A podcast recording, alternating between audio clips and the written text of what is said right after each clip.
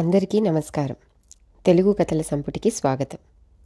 చందమామ కథల్లోని బంగారు లోయ కథలో పదమూడవ భాగం ఆఖరి భాగం ఇప్పుడు చెప్పుకుందాం.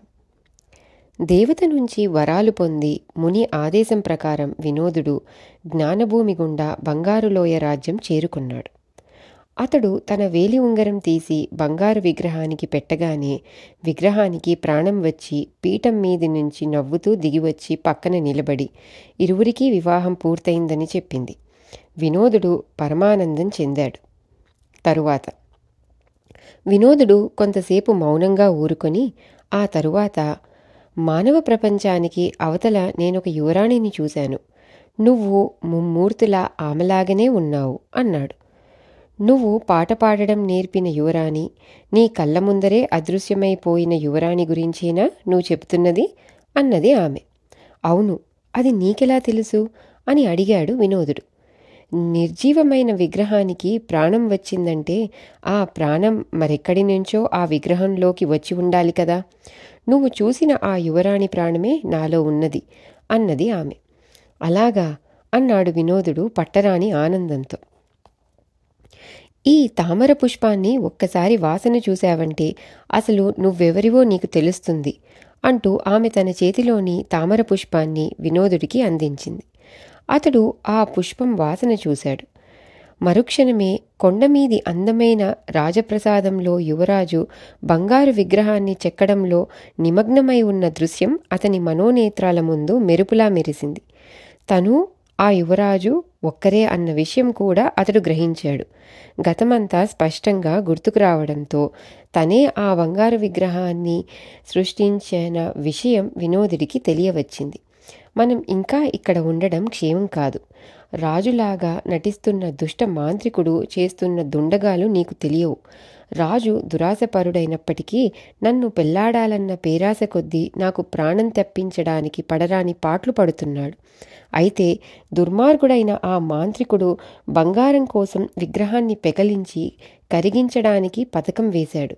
అతని భటులు కొంతసేపట్లో ఇక్కడికి రాగలరు అన్నది యువరాణి.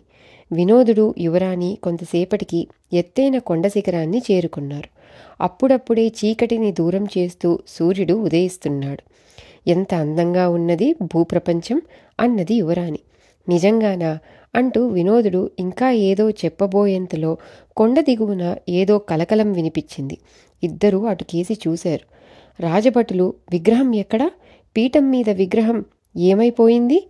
అని ఒకరినొకరు అడుగుతూ ఆకలిగొన్న తోడేళ్ళలా అటూ ఇటూ తిరగసాగారు. కొంతసేపటికి రాజువేషంలో ఉన్న మాంత్రికుడు పెద్ద పెద్ద అంగలు వేసుకుంటూ అక్కడికి వచ్చాడు.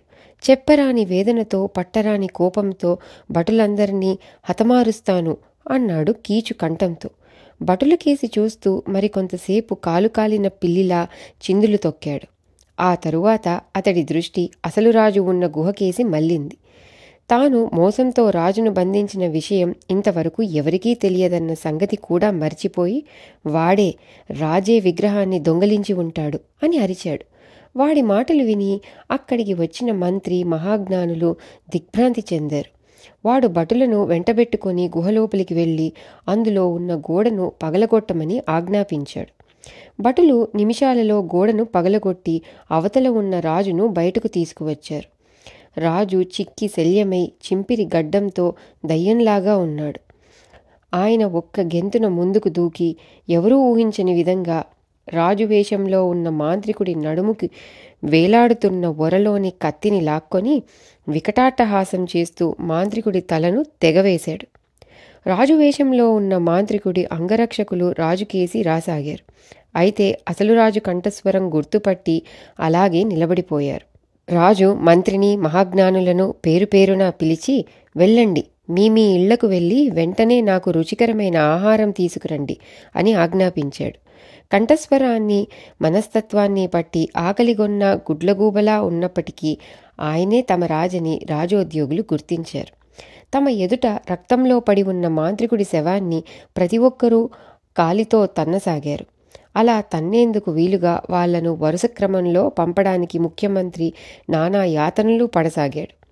నిష్ప్రయోజకమైన ఆ దుర్మార్గుడి శవాన్ని తన్నడం కన్నా బంగారాన్ని తన్నండిరా మూర్ఖుల్లారా అని అరిచాడు రాజు. అందరూ రాజుకేసి ఆశ్చర్యంగా చూశారు. బంగారు విగ్రహం పీఠానికి అడుగున ఉన్న బండ కింద బంగారు ద్రవం నిండిన పెద్ద తటాకం ఉన్నది. గుహలో బందీగా ఉన్నప్పుడు సొరంగం కుండా ఆ తటాకాన్ని చూశాను. రండి దానిని త్రవ్వండి. అయితే ఒక్కటి మాత్రం బాగా గుర్తుంచుకోండి. ఆ తటాకంలోని బంగారమంతా నాదే. కావాలంటే కొన్నాళ్ళు గడిచాక మీకంతా ఒక్కొక్క గరిటెడు ఇవ్వగలను. నోళ్ళు వెళ్ళబెట్టినా నా లోయలోని గాలినంతా పీల్చేస్తూ అలా చూస్తూ నిలబడ్డారెందుకు? మూర్ఖుల్లారా కదలండి. ఈ క్షణమే మీరు తవ్వడం ప్రారంభించండి. నాకు లడ్డూలు తెచ్చిపెట్టండి అని అరిచాడు రాజు. ఇంతకు ముందు విగ్రహాన్ని పెకలించడానికి వచ్చిన రాజభటులు అమితోత్సాహంతో ఇప్పుడు పలుగులతో పీఠం కింది బండను పగలగొట్టడం ప్రారంభించారు. హఠాత్తుగా పిడుగుపడ్డట్టు భయంకరమైన శబ్దం వినిపించింది. వాళ్ళు పగలగొట్టడానికి పూనుకున్న బండ చుక్కల ఆకాశంలోకి దూసుకుపోయి మేఘాల మధ్య వెనవేల ముక్కలయ్యింది. ఆ బండ ఉన్న చోట నుంచి చెప్పరాని వేగంతో బంగారు ద్రవం బుగ్గపైకి చిమ్ముకొచ్చింది. దానిని చూడగానే అక్కడి వారు భయాశ్చర్యాలతో కేకలు వేయసాగారు. కొంతసేపటికల్లా బంగారు ద్రవం ఆ ప్రాంతాన్ని చుట్టుముట్టసాగింది. సలసలా కాగుతూ ఉండడం వల్ల ఆ ద్రవం తాకగానే దాని వేడికి తట్టుకోలేక బటులు విలవిల తన్నుకుంటూ అక్కడే పడి ప్రాణాలు కోల్పోసాగారు. రాజు మంత్రి మహాజ్ఞానులు హడలిపోయి అక్కడి నుంచి తప్పించుకోవడానికి ఎంతో ప్రయత్నించారు. కానీ క్షణక్షణానికి బంగారు బుగ్గ వేగం హెచ్చి ప్రవాహం ఉధృతం కాసాగింది. ఒకటికి రెండు నిమిషాలలో వాళ్ళందరూ సలసల కాగుతున్న ఆ ద్రవంలో మునిగిపోయారు. భయంకరమైన ఆ ద్రవ ప్రవాహం మైదానాలకేసి రావడం చూసి కొండ దిగువన ఉన్న ప్రజలు భయభ్రాంతులయ్యారు. ప్రాణాలను గుప్పెట్లో పెట్టుకొని హృదయ విదారకంగా కేకలు వేస్తూ దిక్కు దిక్కుకు పరిగెత్తసాగారు. అయినా ఆ బంగారు ద్రవ ప్రవాహం తాకిడి నుంచి ఒక్కరు కూడా తప్పించుకోలేకపోయారు. మిట్ట మధ్యాహ్నం వరకు అలా ప్రళయభీకరంగా పెళ్ళుబిగిన బంగారు ద్రవ ప్రవాహం నెమ్మదిగా ఆగిపోయింది. ఎక్కడ చూసినా భయానకమైన నిశ్శబ్దం అలుముకున్నది. పక్షులు సైతం అరవడానికి సాహసించలేకపోయాయి. బంగారులోయ రాజ్యం ఇప్పుడు నిర్మానుష్య ప్రదేశం అన్నది యువరాణి విచారంగా. భూప్రపంచం ఎంతో అందమైన ప్రదేశం అని నువ్వు ఇంతకు ముందే అన్నావు. అయినా మానవుడు ఎంతటి దురదృష్టవంతుడు?